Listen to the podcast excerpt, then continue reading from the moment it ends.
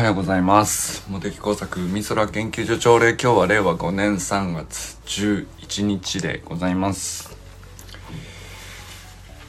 砂塚森田さんおはようございます。森本茜さん善くんかんくんおはようございます。山本健太さんおはようございます。清水信之さんおはようございます。寺石ゆかさんおはようございます。中村修平さんおはようございます。山田友人さんおはようございます。中島明さんおはようございます。佐藤直くんおはようございます。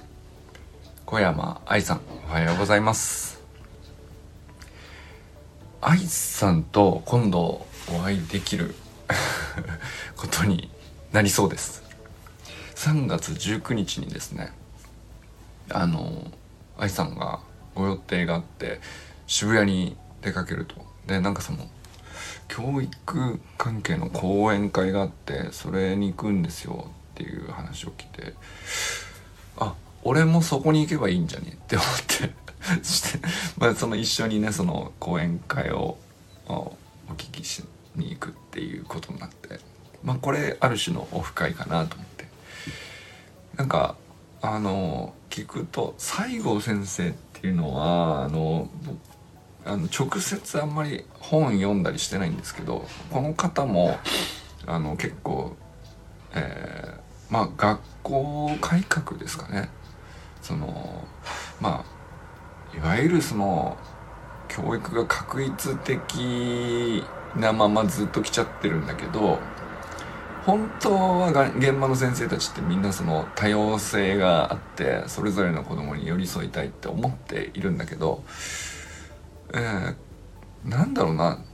いろいろこう引き継いで身につけて、えー、環境がそしてみんなのこう思い思い込みも含めたうん期待だったりとかうんそういうのが基本的にやっぱりその横並び確一的横一線っていうなんかそうなりがちででも本当はこう一人一人にお話聞いてるとちゃんとその一人一人にこうしたいああしたいがちゃんとあるからそれに本当は寄り添えた方がいいんだってみんな分かってんだけどどうやったら変えられんのみたいな その問題がねずっとあるんですよね。ずっとあってでそれをこうみんな現場ではこう折り合いをつけつつでも報復前進でちょっとずつちょっとずつっていう先生たくさんいらっしゃるんですけど、まあ、そういう中で結構な発信力があるから方っていうのは僕が一番まあその本読んだり、まあ、娘もね高校でお世話になってる工藤雄一さんっていう方がいらっしゃるんですけど、まあ、その方がまあ一番その。実績も出されててあのー、まあ露出も多いのですごい有名だと思うんですけどまあその人と基本的にはその理念だとか方針が似てるまあだから花丸学習会をあかねさんおはようございます 花丸学習会を学校でもちゃんとそれそういう感じでやれたらいいよねっていうそういう趣旨ですね。まあそういうふうに考えてらっしゃる方ってたくさん実は全国にいるんですけど本当に現場変えて実績出されたっていう方もまだ少なくて、まあ、そういう方の一人ですかねその西郷先生っていう方は。でまあ著書も工藤先生と一緒に出されたりとかしてる方なんですけどでまあ割と長めの時間講演会とは言っても長めの時間枠でなんだろうどんなあの会になるのかわからないですけど、まあ、ちょっとね久しぶりにこういうの出るなと思ったんで愛さんと一緒にねちょっとじっくり話をお聞きしてこようかなと。後でねサロン内にうんと案内を 共有しておきますもしよかったらあの来れる人一緒に行きませんかって参加費1000円でなんか Google フォームで申し込みさえすればとりあえずまだ全然いけるみたいなことらしいので、えー、海空研究所のオフ会という位置づけ。でもしね周平さんとか、えー、ゆかさんとか清水さんとかあのお時間ありました。ら、まあ、関東じゃないとちょっと場所渋谷なんでね。えー、たまたまっていうことはまあ砂塚さんとかもしあれば たまたま神奈川に戻ってきてましたとかあれば。でもいいかもしれない。でまあその後夜もゆっくり飲めたらいいかなとも思ったりしてて、まあ、ちょっと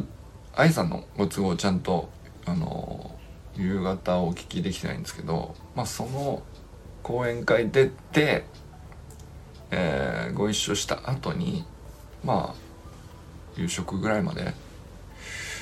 一緒になんか食べて喋れればなっていうふうに思ったりしております。そうすると愛さんにもしそこで会えるとえー、あといよいよこう実際お会いしていないのがユージンさんだけになるのかな。まさかの俺もっと早くにユージンさんに会う気がしてたんだけど本当にやミスしてんだよね。あのレーサーズでさ東京に、えー、来た時に。僕行こうと思ったんだけど行けなくてさあのすれ違っちゃったんだよね。あれなんで行けなかったんだっけな。なんかほんとたまたまその時だけ行けなかったんだよね。あそこかーってなった記憶がありますね。あれほんともうユージンさんだけだよな。あとあ清水さんもそうか。清水さんもなんかな一番会ってそうな一番最初に会ってそうな2人が残ったなっていう 感じになってますけど。はい。えー、そう今日はねえー、まあ3月11日という午後2時46分ですか。まあやっぱり毎年えー、何ですかね。ある種のなんだろうな、まあ、あれだけ強い記憶が残る災害っていうのもやっぱりねもう起こってほしくはないんだけども。であれやっぱり単純に自然現象として地震大地震でした。大災害でした。っていうだけじゃなくてうーんまあ僕にとってはなんですけどやっぱりな何て言うのかな科学に携わっている人間としてこれ言葉をどう扱っていいのかがものすごい揺らいだんですよね。もうガタガタになったかな。あのもうそれこそ地震で地面がこう崩れ去る感じというか断層ができてぐっちゃぐちゃになってっていうのがそれこそそのもう自然現象としてもものすごく大きなことが起こったわけですけど自分の中でこう信念だとかあの言葉はこういうふうに使おうとか科学にってこういうもんだと自分では思っているだとかなんですかねその辺のなんていうのかな価値観から何からもうバラバラに一回されたかなっていうのがね今思うとですけど。だから単純にその何て言うのかな災害があって被害があって、えー、復興があって、えー、記憶を語り継いでみたいなこうそれはもちろんものすごく大事なことなんですけど僕個人としてはだそれ社会全体としてはそれが大事っていうのも分かっていつつ一方で僕個人としては何が起こったかっていうと自分の中でこううんいろんな価値観だとか自分の知識の危うさだとかうん認識の狭さだとか。あ謙虚だ謙虚に取り組んでいたつもりなんだけども傲慢だったなとか。うーんあとは何ですかね。まあいろいろとにかくいろいろぐちゃぐちゃになったなっていうのがね。あのだから地震で破壊されたのがあの物理的なものだけじゃなくて僕にとってはこういろんな価値観だとか信じていたものとか、うん、大事にしていたあこととか。これがね全部こうガラガラになガラガラ なんて表現していいか崩れたですねでもそれはなんかある意味僕にとっては大事なことだったかもしれない。すごいダメージではあったんですけどそれこそその自分の中でも一から復興するような感じでうーんとだから2011年3月11日以前にこういうふうに研究していけばあのこういう未来があってでこの道で一生懸命こういうふうに自分はやっていこうみたいなあの信じていたものいろいろまああったわけなんですけど、えー、それがこう一回全部ガラガラガラっと崩れてうんまあある意味で僕がその気象学っていうこう比較的狭く閉じた業界の中でいかにそれを良くするかっていうふうに考えていたのが完全にもうあこの中だけじゃダメだって思って外にこう意識が向いたっていうかあのそうなった瞬間だったのかもしれないですね。うんあ、る意味だだからそのどっちがいいわけじゃないんですけど僕がこう外に外に出ていくようになったききっかけって言ったらあれですけど結局今考えるとあの時からもうあの業界以外のまあ例えば官僚の方であるとか、えーまあ、科学者なん科学者同士なんだけれども全然分野が違う。その生物やってたり化学やってたり、えー、機械工学だとか。それこそね原子力関係の方とかね。えー、まああとはその原子力云々ではなくて、えー、エネルギー政策とかね。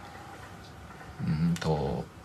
あこんなにそれぞれの分野で、えー、一生懸命みんなこう信念持って積み上げてでみんなさそのこれがあの努力を積み重ねることによって科学を続けていくことによって、えー、世の中が良くなるとみんな信じてやっているんだけどうんそれはやちょまあある種僕自身も自分そうだったなと思うんですけど気象学に取り組んでただこの気象学が発展することイコール社会にとってはこう社会が良くなることってこうやみくもに信じてるっていうかさなぜその良くなるということなのかはもう他の人が考えてくれたんでしょう。だから学問の分野がここに存在してるんでしょう。だから改めて僕が自分で考えるようなことはしないよっていうその浅い話でこうもうだから自分は目の前の研究課題をただただこう一生懸命やることが自分の仕事だと思っていたし、まあ、それはある種正しいっちゃ正しいんですよね。でなんかそのうん視野は狭ければ狭いほどで深く掘れば掘るほど良いという価値観っていうかうんまあそれが美しいと思ってたっていうね。あのまあ業界全体的にそういう感じがあったなとも思うし。うん。でじゃあそれって気象学会だけの話なのかっていうと気象学という業界だけの話なのかっていうと全然別にそうその他の業界の方といろいろ話してみたら実はなんかみんなそうだったっていうことをねその後いろんな方とお付き合いして。でそれこそだからあれですねなんか学校の教育現場の高校の先生中学の先生小学校の先生、えー、教育委員会、えー、教文科省の教科書を作ってらっしゃる方とか。じゃその教科書どうやって書き換えたらいいのかとかさ 思いますね。でまあだからそれこそうん震災前までに書かれていた内容では問題あるねこの記述じゃんみたいなことになるんですよ。それこそ。その理科でもいろんなね地震に対する記述だとか地震だけじゃなくて科学そのものに対する記述っていろいろあるわけなんですけどあじゃあ教科書どう直せばいいんだみたいな あの感じだったりカリキュラムってどう組めばいいんだとか、えー、防災とか災害に対して、えー、例えば地震の時にこういうふうに行動しましょうみたいな避難訓練ありますよね。避難訓練のあり方だとか、えー、まあ、ありとあらゆるものが全部ねこう良しとされていたものが全部崩されたんですよね。根っこから。でえー、まあ、ある意味そこで一からかんその本来の目的はこれだよねでそれに対して本当に合理的なルールなのかっていうのを根本から考えるみたいなあの動きっていうかそれが増えたなとは思いますね。で一方ではもう長年ずっとこれがルールでやってきたんであの本来の目的とか考えもせずにさルールですよね。従いましょうっていう。もう染みついちゃっててこれ僕にもそうなんですけどもう何て言うか真面目で一生懸命で、えー、いい人であればあるほどその傾向があるっていうか。でこれがものすごい足かせじゃないんですけどあのそうは言ってもルールは破れないっていう。でそっちが先に来てしまうんですよね。目的よりも先に。目的は例えばあの命を守る、うん、最低限、えー、どんな形だってもいいから生き延びるとかそそれがまあ例えば最大の目的だったりする。あ秋田さんおはようございます。例えばねそういう最大の目的それ以外があの多少いい目的が設定できたとしてもそもそも生き延びれなかったらそのちょっと下の階層の目的なんてあ達成できてもできなくてももう死んでしまったらもうしょうがないよねっていう根本的な問題だからさ。じゃあその一番最上位に来る目的から逆算してこう本来じゃあこういうルールにしとくのが今のところ落としどころだねっていう風な順番で考えるっていうそれこそね古道雄一先生とかはそういうことをおっしゃってるわけですよね。だけどその順番で本来はあるべきなんだけど目的が先でそれを達成するためにうんとりあえず暫定的にはこういうルールにしとくのはどうだろうかでルールが定まっているんだけど順番が逆転しちゃってルールを守る方が先。ルールを守った上で目的なんだっけって忘れているっていうのが 大半で、えー、目的がそうであるとしてももう一回みんなで決めたルールだからいきなり破るのはものすごく心苦しくて、えー、ルール違反をしてる人っていう烙印を押されるのは嫌だっていうあの心理的な抵抗感ですよね。破れって言ってんじゃないんですけど あのこれなんでこのルール守ってるんでしたっけっていう、うん、そこに常に立ち返ってないと必ずそういうふうに陥っていくんですよね。でこれがあの2011年の311以降あの自分の中にあのそのなんていうか思考の癖があるのをどうしても抜け出せないのを何とかして抜け出してやろうっていう なんかその そのあがきがずっと続いてるような気もしますね。うん、でこれは僕に限らず多分周りでもそれがたくさん見受けられて共感できないんですけどお互い。なんていうか可視化されないんで。うん。その葛藤ってさあるよねそうだよねっていう感じではないんですよ。うんなんかその話としてはうまく言語化できないんだけどおそらく同じ葛藤にみんなぶつかっている。どこかしらで。あの自分が特に一番こだわっていてプロフェッショナリティが高いところでほほどなんかそれがね本当は起きていてなかなか自分で気づけないんだけど後々考えるとずっとそれに縛られてるじゃんみたいな自分にこうはって気づいてみたいな感じなんでそのリアルタイムで今こういうふうに悩んでんだよあお前もかで共有して共感してどうしたらいいんだろうねっていうようななんか話にはなかなかならなくて横で繋がれないんですこの話が。すんげえなんかあのそれがねそのとなんて言ったらいいんでしょうね。フラストレーション分かりやすいフラストレーションだったら解消してやろうっていうエネルギーでこうなんていうか明確にこういうふうに行動しようあそこを目指そうみたいなのが定まりやすいと思うんですけどもうずっとモヤモヤしてる。あの本当にこれでいいのかなみたいな。なんなんでこんなことしてんだろうなみたいなことがずっと引っかかってるまんまもうなんか後ろからこうずっとこうゴムで引っ張られていながらでもこうやってるっていうかちょっとずつ前行かないともうどんどんどんどん後ろに下がっちゃうみたいな感じなんですよ。もうさちょでも下がる後ろに下がるのも自分では気づけないぐらいのゆっくりとしたスピードでこう下がってて景色がなかなかこう変わってることも自分で気づけないみたいな。条件変わってるよね。状況変わってるよね、えー、世の中が今求めてるものっていうのもどんどん激変するよね。でその中で、えー、一からさ本来の目的なんだっけを定めてじゃあそれに見合ったルールを合意形成するみたいなことをやってると時間めちゃくちゃかかるからその時間かけてる間に、えー、状況変わったと。状況変わったら本来の目的も動いちゃうんですよ。また動いたよと。また動いちゃったから本来の目的をこう考え直してでもう一回ルール設定ってなんだっけっていう合意形成もう一回やり直せればまだいいんだけど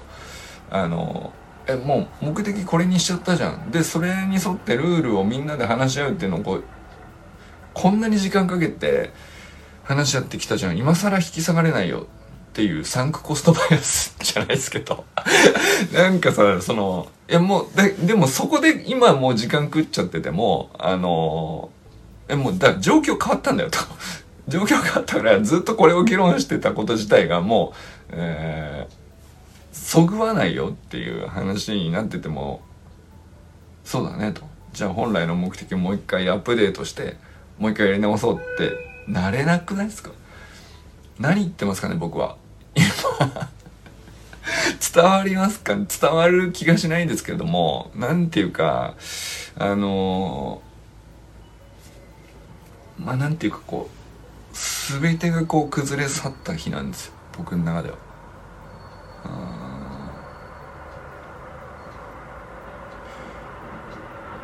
ね。うん。もう2時46分に初めてねあの研究所で机の下に入りましたね。まあ割と自信ありますけど。はいはい。どこどこ？おおどうぞどこ行く？行っちゃうね。川沿いとか。ああリンカと？ああオッケー。いってらっしゃい。12時で帰オッケー。めっちゃ遊ぶよ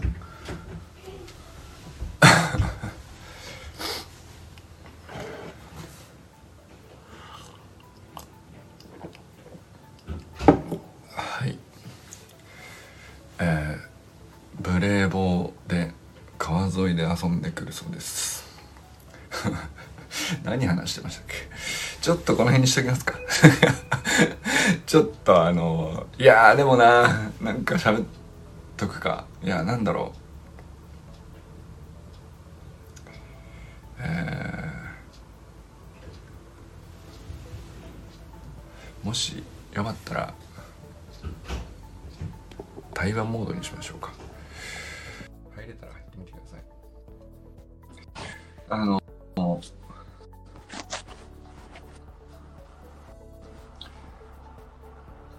まあ、なんか一言は言おうかなと思ったら、すごいもつれて着地できなくなりましたっていう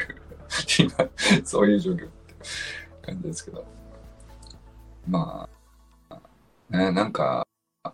ああの、地震についてめちゃくちゃ改めて調べた。だからなんか、その、気象学以外で、えーまあ、地震も別に、なんていうのかな、大学では講義ぐらいでは受けたりしてるんだけど、研究レベルで、その論文がどういうものが出ていて、どういう研究成果が、どういう時代にこう始まって、ここまで来てる。でもこれはまだ無理だみたいなことまで、その他の分野に手出して論文読むみたいなことを、あの時初めてやったかもしれないですね。うん、で、それこそ、その、えー、まあ原発事故があり、で、原発そのものに関しては僕は全然その知識なかったんだけど、えー、当時ですね、気象庁が、うんと、事故があった時に、えー、まあ、その、放射性物質みたいなのが風に乗ってどっちに流れてしまうみたいなのを、えーと、ちゃんと予測するモデルがあって、まあそれっていわゆる気象予報のモデルとがベースになってるんですよね。で、えー、当然気象学はそこの、そこで、なんていうか、かなりの人が関わってて、で、その、なんていうか、気象予報、日々の天気予報のものそのものではなくて、原発専用に、えー、作り込まれた、まあ、あの、スピーディーっていう名前の、えー、まあ、だから事故があったらすぐにこういうふうに、えー、指針が提示されるような参考資料として、あの、結果が出るように。でも、その、あ、清水さんおはようございます。その結果が出るように、えー、でも一般国民がそれを見てどうこうするっていうものでもないんですよ。なので、えーと、当然その内部での関係者、例えば東京電力さんとかはあの知ってたし、資料として見ていたし、え、だけど、まあ、結果的に結結果論からすると、それを見たからどうできたみたいなレベルの話はなかったので、あまりその、なんていうか、気象学者がこれをやればこういうふうに貢献できるみたいな余白っていうのは、事実上かなり狭かったんですけれども、まあ言っても、その、うん、気象学会全体としても、こう、なんていうか、あの、みんなそっちに何か僕にできることはないかみたいな、一人一人ね。で、そういう意識がギュッとなったですよね、間違いなく。で、それこそ、うんと、学会内の、なんていうか、メーリングリストっていうのが、あの当時は機能してたんですけど、まあ、なんていうか、あの、SNS をそれを機に始めた先生方とか結構いらっしゃいましたね。で、まあそんなのもあって、あの、すっごい、なんていうかいろんな議論を、なんていうか、にわか知識なんだけど、頑張って勉強して、あの、本当はこういうことできるんじゃないかとか、こういうふうにやれば、その、今、自分なりにできる貢献ってこういうことじゃないかみたいなことは、すごい、なんていうかな、せあなんか、本当にみんな、こんなに一生懸命考えるんだなっていう。でも全然その価値観も違うっていうことも浮き彫りになったですけどね。でも、すごいいいことだなと思いました。その、学会全体としては。で、だけど、一方でね、その、ななんていうのかな、マスコミに、えー、なんていうか、割と気象学会って、えー、派手に叩かれたんです。叩かれちゃったんですよ。で、まあこれかなりもう根本的な誤解に基づいているところがあって、で、まあ、それね、その誤解ってあ、その、あったこと自体は、全然、なんていうか、そりゃそうだよねっていう、そんな簡単にわかる話でもないし、えー、誤解すること自体が悪いっていうわけじゃなくて、まあ、それ誤解も起こるよねっていうような話なんですけども、えー、それこそその、議論してお互い何が分かっていて何が分かっていなくて、で、どういうふうにすれ違ったからこの誤解に至るのかみたいなところに、あの、対話でこう、アプローチできればよかったんですけど、なんていうか、うん、うん、例えば個人対個人だったら、それって、ま、まだできると思うんですけど、こう、一個の組織の母体がでかくなると、主語が誰なのかよくわかんなくなってきて、あの、マスコミ対気象学会みたいな感じになっちゃうと、そのさ、あの、誰と誰が何をどういう方向に向かって何がしたくて喋ってるのかよくわかんなくなってきちゃうんですね。それで、あの、誤解は埋まらないし、むしろ溝は深まるみたいなことは、やっぱ実際に起こってたんですね。で、だから僕、できる限りの取材には、あの、全部答えたり、あの、協力、まあ、アンケートみたいなものとかもあって、その、協力したりしましたけど、でも、もう、これで思ったのは、やっぱりその、自分の気象学会側における、うん、発信力の小ささっていう根本的な問題と弱点と言語化能力ですね。これに、まあ、なんていうか、あの、ものすごく、こう、問題を感じたっていうか、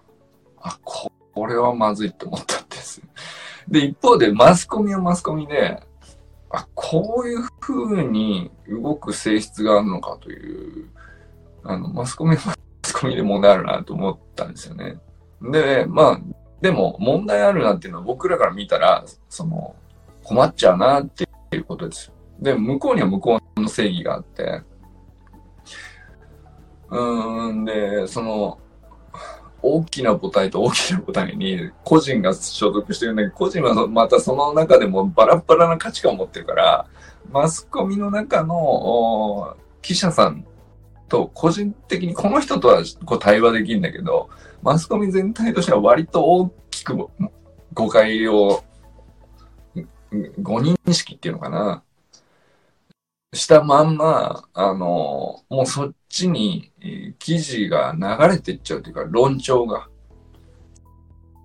うーん。だから、ここの記者さんとかは割と理解が深い人とか、丁寧に、え一歩ずつこう、なんていうか絡まっちゃったものを解きほぐすような対話をしてくださる方って結構いらっしゃったんですけど、一方では、この、もう大々的に打っちゃいましたっていうさ。で、それによって、えー、国民世論じゃないんですけど、その、世間の反響はこういうふうに返ってきたみたいなので、めちゃくちゃでかい波がこう、外では起きてるんですよ。で、それに、なんていうか、あの、高校の記者も、完全になんていうかさ、あの、そのうねっちゃ、大きくうねっちゃったものをさ、今更、こう、一人の記者がちょっとなんか丁寧にやったところで何にも変わらないみたいなぐらい、こう、うん、論調が出来上がっちゃってて。うん、まあだから、あの、津波も恐ろしいなと思ったんですけど、まあ、いわゆるその情報パニックですかね。あの情報のパニックみたいなのって、誰か一人ね、こう悪意を持ってこういうふうにデマを流したらみたいな、あの、イメージでしか捉えてなかったんですけど、そういうことじゃないんだなっていう。あの、もう、全体、全員が、あの、情報パニックに一つ一人一人ちょっとずつ関与してるんですよ。で、一人一人はみんなその良かれと思っているんですよ。で、あの、知的にも、あの、知性が高かったりとかするわけですよ。で、謙虚だったり。えーその、みんな良識がある方々だったりするんですけど、まあそういう人と個別に話すと、それぞれ納得する部分がこうちゃんとあるし、なるほどね。で、こっちとしてはこういう立場なんですよねって話すと、まあ、あ、そういうことなのねって分かってくれたりとか、その余地がたくさんあるんですけど、一方で、こう社会的に大きな情報の流れとかうねりができてしまうと、もうそれにこう全部流されちゃって、えー、なんだろうな。で、しかもその自分の専門分野の科学的知見で一番自分がこう自信を持っていて、確信を抱いているようなところに対してでさえ、外からこういう波でこう押し寄せてこられると揺らいじゃったりするんですよ。一番自分が詳しいと思ってるはずのところであってもね。そんなこと起こんなかと思ってびっくりしました。あれ？いや、本当にそうなのかもしれないって思って、一回なんかその立ち返って調べ直してみたいなことをやるんだけど、あれ、えー、でもなんであんな風に、えー、確信、で、相手は相手ですごい確信を持ってすごく間違った認識で そのぶつかってきたりとかする。と、あれ？ってなって、俺が違うのかな？ってなりつつ、いや、いやいやいやって思って、あ、としてどっかで掛け違えて、えー、掛け違い、掛け違いのこう連鎖で大きなこう誤認識が組織全体としてとか社会全体として出来上がって、うねりが出来上がって、みんな一人一人これが正しいと思って伝播させるんですよ、情報を。伝播させて拡散すればするほど津波の高さがだんだん高くなっていっちゃって、一人一人はそんなに確信を持ってないんだけど、もう社会全体がみんなそう言ってますよっていううねりってめちゃくちゃでかいんですよ。それがね、あの、ものすごい、なんていうかな、あの、押し寄せて、ある種僕にとってはダメージを受けた感じになりましたね。全部揺らいだし、全部投げされて、一回こう全部ぶっ壊れちゃったっていう。だからまあ、逆にそこから復興するようなつもりで、えー、なんだろうな、専門の自分の一番興味があって専門でこういう研究をしようと思ってるとこだけの論文しか読んでなかったっていうのは事実だったから、他の論分野の論文に少しでも目を通そうと思い始めて。それが良かったかもしれないですね。まあそれがこう僕にとって復興作業だったのかもしれないです。うん。で、そんな中、まあ、あの、せん、うん。ちょうどね、僕本書いてたんですよ。梅雨前線の状態っていう、まあ自分の研究でや10年ぐらいやってきたことを全部こう、150、160ページぐらいの本にまとめるっていう作業をしてて。で、めちゃくちゃその、なんていうかな、あの、その執筆自体も苦しんでて、もう何をどう書いていいかを全くこう先が見えないというか途方に暮れるじゃないですけど。書いても書いてもこれ全然違うなこれじゃ全然伝わんねえなみたいなことを繰り返して、で、結果その2012年の6月に出版ちゃんと無事されるんですけど、その1年間はもうボロボロし。なんかね あらゆることが自分にとっては、なんていうか、あの、書けないし、書けると思、信じて引き受けたわけなんですけど、執筆だって。俺なら書けるって。ずっと待ってた。このオファーをずっと待ってたぞ。俺に書かしてくれっていう、思ってたからね。あの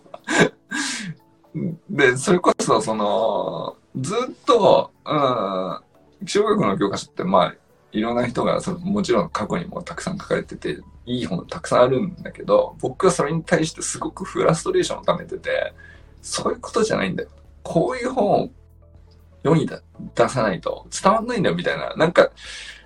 多分そういうことを思ってたんです。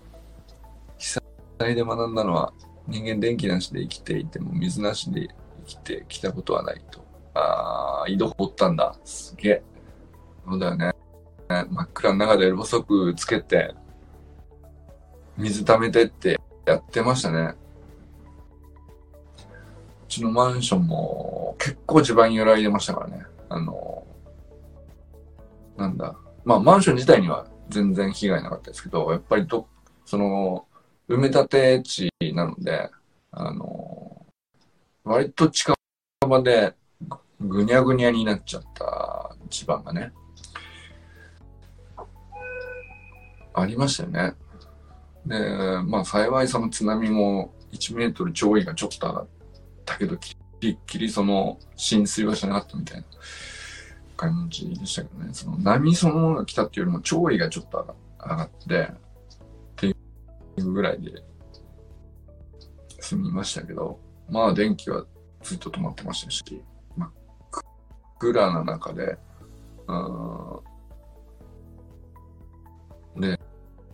たまたま僕と子供二人で、妻はフィリピンに、えー、海外出張行ってて、妻の方が先にね、その、フィリピンの国営放送かなんかで、テレビで、どえらい津波の映像がリアルタイムで刻々と流れてたらしいんですよ。向こうの方が先に状況を理解してたんで、その国外にいる妻の方が。みたいな感じでしたね。まあ、どうやって生き延びたか 忘れましたけど、でも割となんていうか、気持ちとして、メンタルとしては、あの、落とさないで過ごしてたかもしれないですね。うん。で、子供たちも割とその、幸い、二人ね、あの、元気だったし、あの、真っ暗な保育園でみんなでこう固まって、保育士の先生方がちゃんとその、安心させてくださっていったところに僕もその真っ暗な中を迎えに行って、二人引き連れて、で、まあ当分他の人に会えないね、みたいな感じでしたね。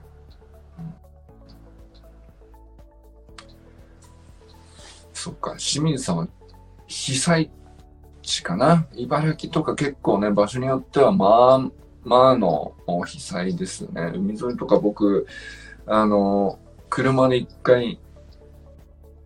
まだ全然被災の爪痕残ってんなっていう時期に、あの、たことありますけど、茨城こう、あんまりその、報道と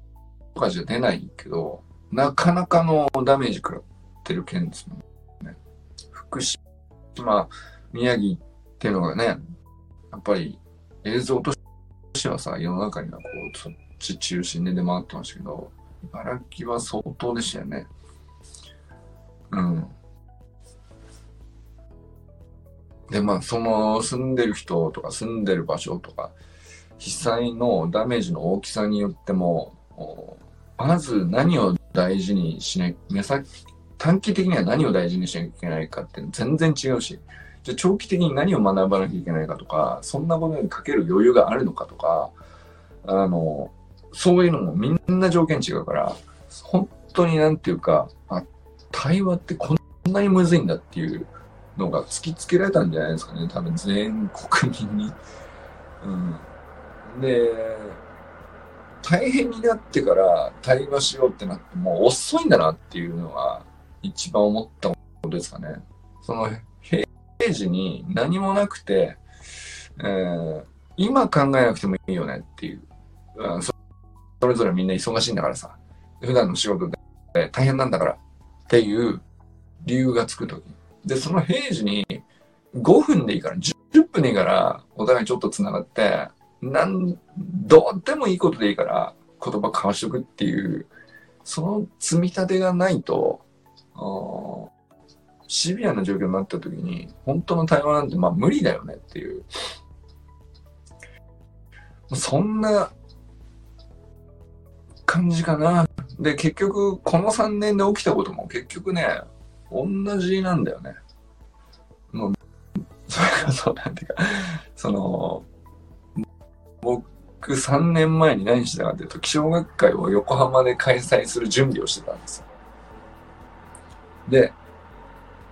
ああ、これはダメだってなって、そのもう世間がどうこうなる前に、僕もとにかくデータをずっと見てたんで、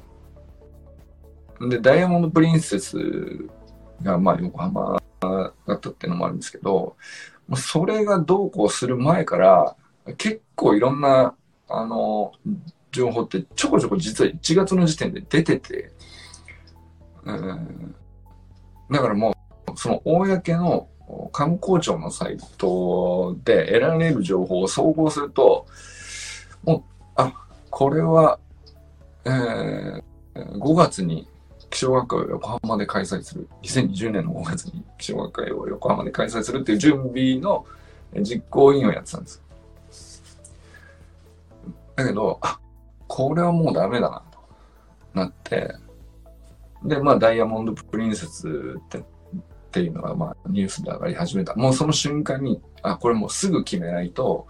えっ、ー、と、例えば、学会を開催するとかって結構な、あの、参助企業さんとかに寄付金をいただいたりとか、あの、広告用のリクルートブースをとかっつって結構な大きなお金が動いたりしているから、これは開催されるかしないかで、えー、もうすでに受け取っちゃってたら返さなきゃいけないし、えー、受け取る前であれば、あの、こういう状況です。方針はこうです。決定事項なんで、えー、その上で、えー、御社はどのように対応されますかっていう話し合いをするっていうのが、あまあ、なんていうか、ものすごい数の企業とやり取りしなきゃい。だからもう、一日でも決断が遅れたら、あの、やらなきゃいけない作業が指数関数で膨れ上がっていくみたいな感じですね。だから、あの、拙速な判断でもいけない、不正確なあの情報で拙速な判断でもいけないんだけど、あの、慎重にやってて、ずるずる後ろに引き伸ばされていたら全員飲まれるっていう。全員損する。損するだけじゃなくて、大損害っていうか、あの、まあそういう状況ですよね。で、まあ、じゃあかといって僕が実行委員長っていう決裁権限のある立場がつったらそうじゃないから僕が決められるわけじゃないっていうね。でも気づいて、だから実行委員いろんな方で組織するんですけど、これはってなって正確にデータをこう見たり、それこそもうその分野の過去に出ている論文からあのいち早く出されるレポートから全部その読んでましたけど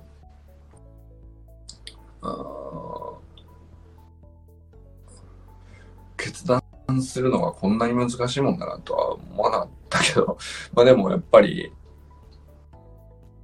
そのこうだよねっていう話を一番最初にとにかくみんなでやらないと。で、これ一歩遅れたら、それこそなんていうか、情報の津波に押し押し流されて正しい判断できないっていう、これがね、一番やっぱりなんていうか、あのー、起こっちゃいけないことだなっていう思った記憶がありますね。それこそ、その、なんていうのかな、あのー、2020年の2月とかの段階では、みんな、そんなことになるって誰一人持ってなかったけど、いや、中止するほどのことでは、できればやろうみたいな感じだったと思うんです。別に気象学会だけじゃなくて、す、え、べ、ての世の中の経済活動に対して、まあ、あの、このさん、なんか気づいて、4月に気づいて、えー、一回止めましょうかってなった後も半年もすればってみんな思ってたんじゃないですかね、当時は。いや、でも、いや、そうじゃないなっていう。うん、これはあの、3年はかかりますよねって、僕は思ったかな。うんで、その3年かかるっていうのは、ウイルスそのものっていうよりも、一回世の中が、あの、こういう情報の津波に押し流されて引き戻されて行って帰ってきてっていうのの中でみんなこうバラバラに価値観がこ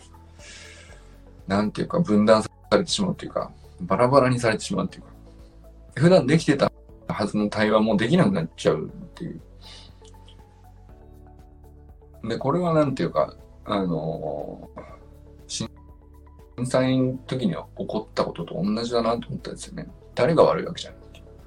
みんなその対話しようとして一生懸命良心的に自分の意見を述べつつ相手も尊重しようとしてるんだけど、あの、大きなうねりに対してはどうしようもないっていう、うん、それがもう一回起こるな。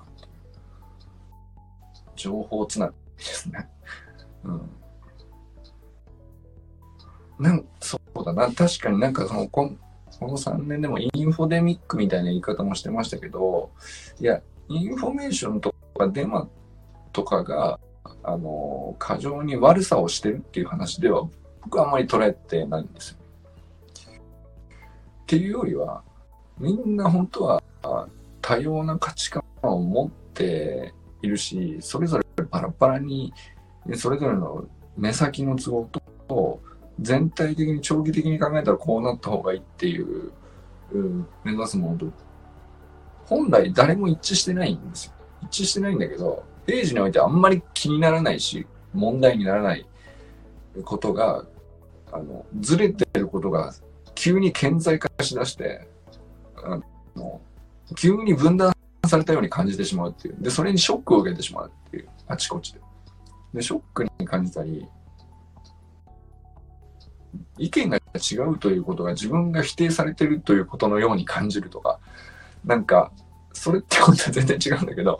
あの、いや、僕はこういう意見であなたとは違う意見を持ってますよっていうのは、でもあなたを否定してるわけじゃないっていう。丁寧に言うと、それで分かってくれるんだけど、あの、僕はこういう意見です。どうやらあなたとは違うようですって思った瞬間に、あいつは俺を否定してるなって敵対する、こう、なんていうか防御本能じゃないですけど、うん、そういうのがこう、なんていうか、個人個人でも起こるし、組織対組織でも起こるし、えー、なんだろうな、なんだったら国対国でも起こってるんでしょうね。で、まあ、とにかく、もう、把握しきれないぐらいの大きな津波が、情報としてこう起きて、うねって引いて返してみたいな。もう引いてってる時に何を言っても伝わらないし、押し寄せちゃってる時に何を言っても、なんていうか、一人一人のこう存在感は小さくなってしまう。うん、っていうね。なんかそんな感じですね。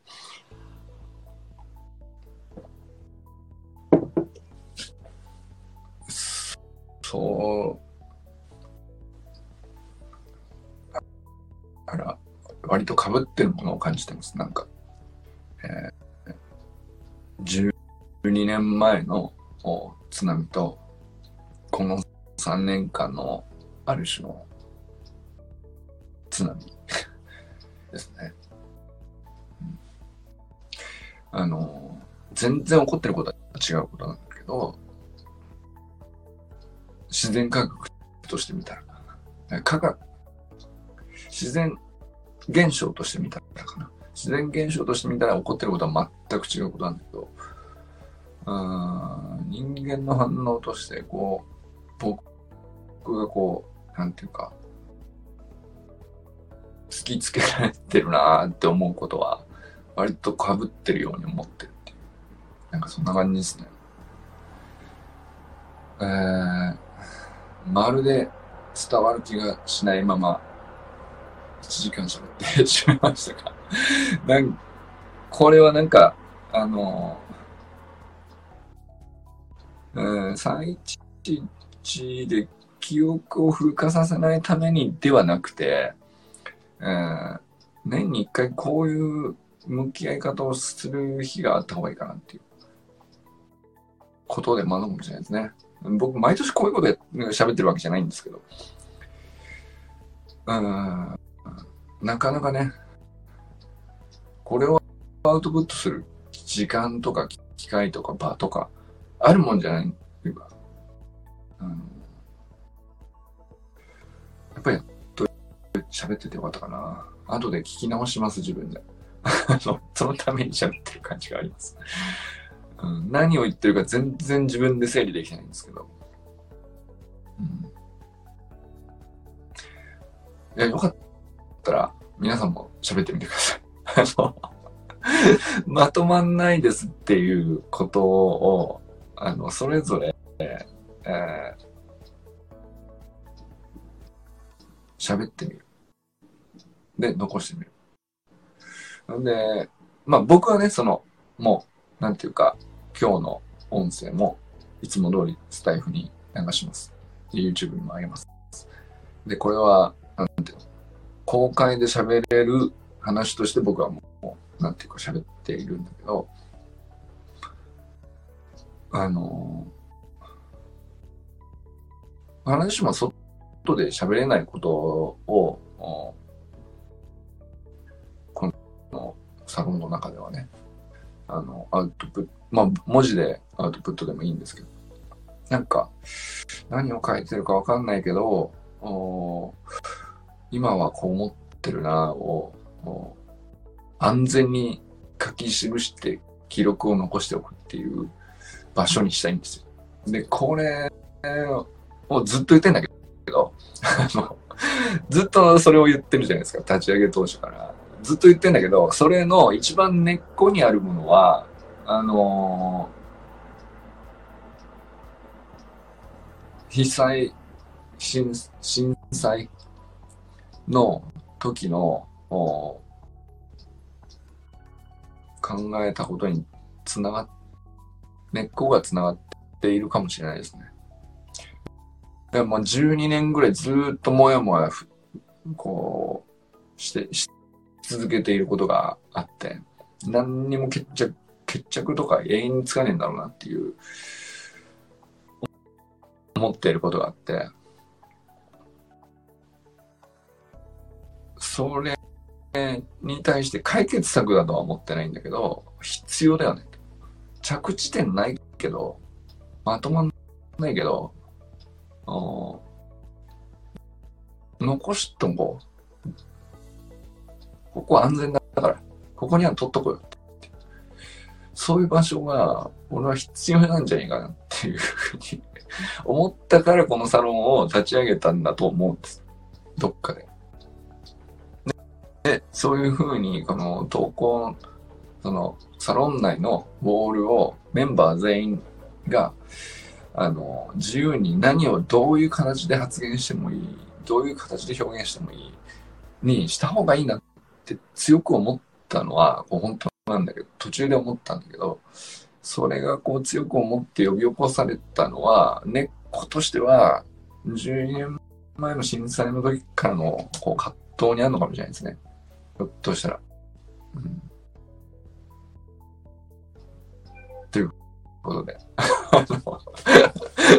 どうですか？あの、もしよかったらね、今日3人聞いて、清水さん、あかねさん、あきらさん、いつも本当にありがとうございます。いや、なんか、その、まあ、全部が全部ね、その、だからどうでもいい話も含めてね、あの、残しとこうぜっていうことだけが言いたいことなんだけどね。で、あの、落ちなしだとか、あの、何言いたいのかなとか、まとまんないとか、それを、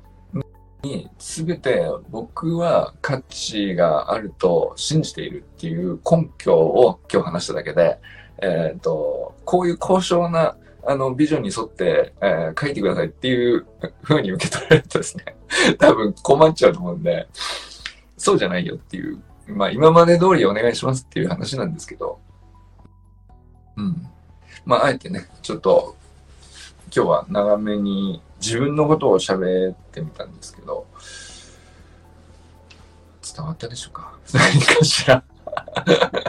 またね、これからもお付き合いいただけますと幸いでございます。ということで、これから今日もね、あの、皆さんどなたと笑いますでしょうか？ちょっとね、娘が遊びに行ってしまったので、えー茶しに行ってこようかなとなっております。それでは今日も良き一日を。じゃあね、あかねさんありがとうございます。